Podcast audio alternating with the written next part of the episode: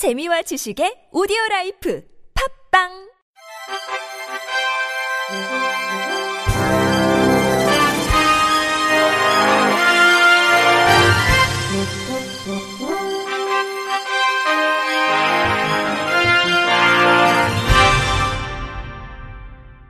청취자 여러분 안녕하십니까? 1월 17일 화요일 KBS 뉴스입니다. 장애 아동 학대 문제가 갈수록 심각해지고 있는 가운데 가해자 4명 중 3명이 친부모인 것으로 나타났습니다. 한국장애인개발원의 학대 피해 장애아동 서비스 지원체계 마련 연구 보고서에 따르면 중앙아동보호전문기관의 학대 사례로 신고된 장애아동은 2013년 281명에서 2014년 427명, 2015년 467명으로 매년 증가세를 보였습니다. 학대 유형별로는 신체적, 정서적 학대를 병행하는 경우가 전체의 29.8%로 가장 많았으며 방임, 신체적 학대, 정서적 학대, 성학대 등의 순이었습니다. 전체 아동학대 신고 건수 중 약 70%만 실제로 학대가 있었다고 판정받는 것과 달리 장애 아동이 피해를 봤다는 신고는 모두 실제 학대가 이뤄진 것으로 판명됐습니다. 서혜정 장애인개발원 부연구위원은 장애 아동은 신고가 잘 되지 않아 실제 학대 사례는 더 많을 것이라며 학대 피해 아이를 발견하는 인식부터 학대 판정, 추적 조사, 재학대 방지 등 모든 지원 체계에서 비장애 아동과 달리해야 한다고 조언했습니다. 중앙 아동보호 전문기관 장화정관정은 아동학대에 대한 사회인식이 높아졌지만 학대를 겪은 장애 아동을 안전하게 돌보고 제대로 조치할 수 있는 공간은 아직 부족하다며 장애아이가 쉼터에서 치료받고 머무를 수 있게 특성화 전문화된 공간을 마련하는데 관련 부처나 지역사회의 지원 노력이 필요하다고 지적했습니다. 장애인 노르딕 스키 국가대표 신의현이 사상 처음으로 월드컵 금메달을 차지하며 대회 2관왕에 올랐습니다.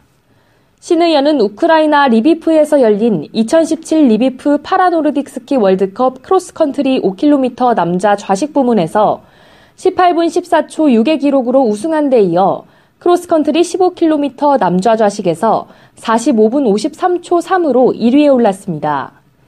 장애인 노르딕 스키 월드컵에서 금메달을 딴 건 신의현이 처음입니다. 현재 장애인 노르딕 스키 대표팀은 캐나다 국가대표 수석 코시 출신 캐스퍼 감독이 이끌고 있습니다. 선수단은 오는 23일 저녁 6시 인천국제공항을 통해 입국합니다. 장애로 인해 길을 이동하는 게 쉽지 않다는 거 장애 당사자가 제일 잘 알겠죠.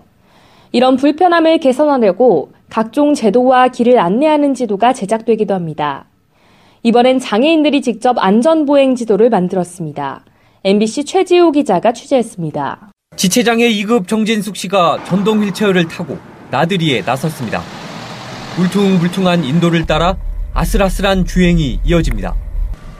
하지만 불법 광고물과 주차 차량 같은 장애물이 곳곳에 도사리고 있습니다.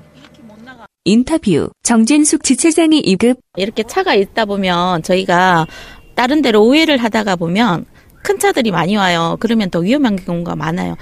복지관을 향해 길을 나선 뇌병변 5급 차재중 씨. 횡단보도를 건너자마자 높은 인도 블럭과 맞닥뜨립니다.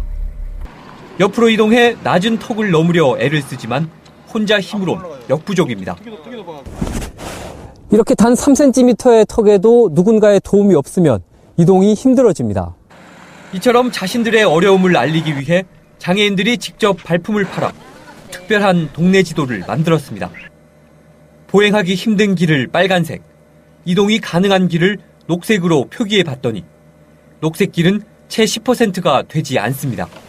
인터뷰 이은정사회복지사 그 지도를 보면서 저희 장애인분들이 나설 때, 어, 여기 가서 이 길로 가면 편안하게 좀 더 갈 수 있겠다라는 생각에. 장애인과 고령자를 위해 물리적, 제도적 장벽을 허무는 베리어 프리가 확산된 지 10여 년. 하지만 장애인들의 아찔한 나들이는 오늘도 계속되고 있습니다. MBC 뉴스 최지호입니다. 광주시 교육청이 실시하는 중증 장애인 대상 교육 공무직원 공개 채용 시험이 평균 10.5대 1의 경쟁률을 기록했습니다. 광주시 교육청에 따르면 4개 직종의 18명을 선발하는 2017 교육공무직원 중증 장애인 공개 채용 시험 원서 접수 결과 189명이 접수해 평균 10.5대 1을 경쟁률을 나타냈습니다. 선발 직종별로 도서관 보조원이 3명 모집에 44명이 지원해 14.7대 1로 가장 높은 경쟁률을 보였습니다. 이어 청소보조원이 8명 모집에 85명이 지원해 10.6대 1, 3명을 모집하는 급식보조원은 26명이 지원해 8.7대 1, 4명을 모집하는 행정보조원은 34명이 지원해 8.5대 1을 기록했습니다. 선발된 중증장애인 공무직원은 하루 5시간 근무에 월 평균 110만원에서 120만원의 급여를 받게 되며 2년 후 재계약이 이루어지면 무기직으로 전환돼 정년을 보장받습니다.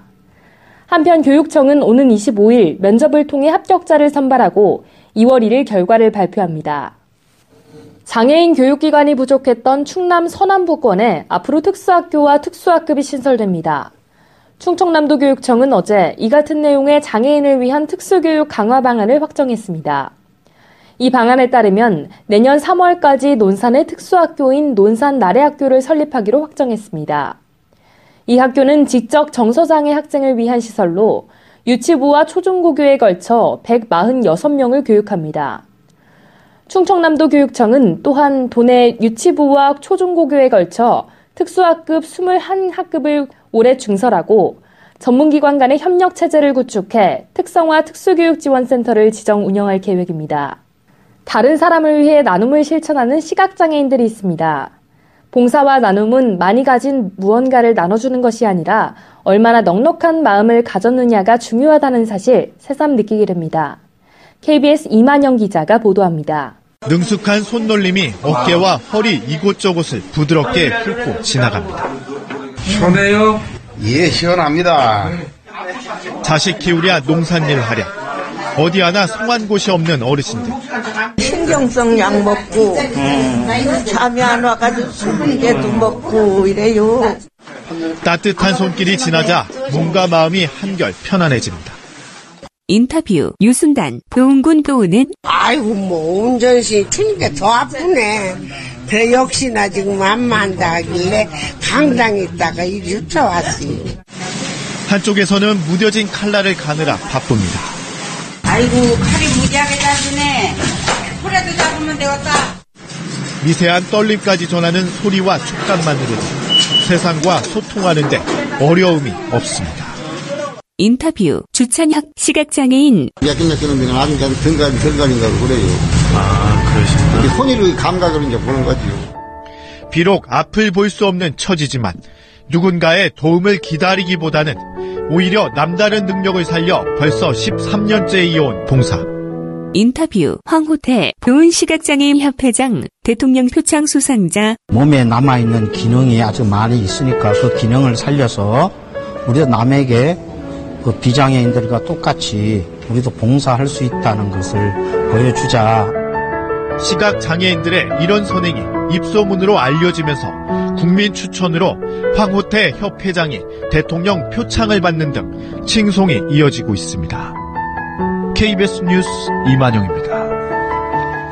끝으로 날씨입니다. 전국에 가끔 구름이 많겠으며 중부지방에는 새벽부터 오전 사이 눈이 날릴 것으로 보입니다.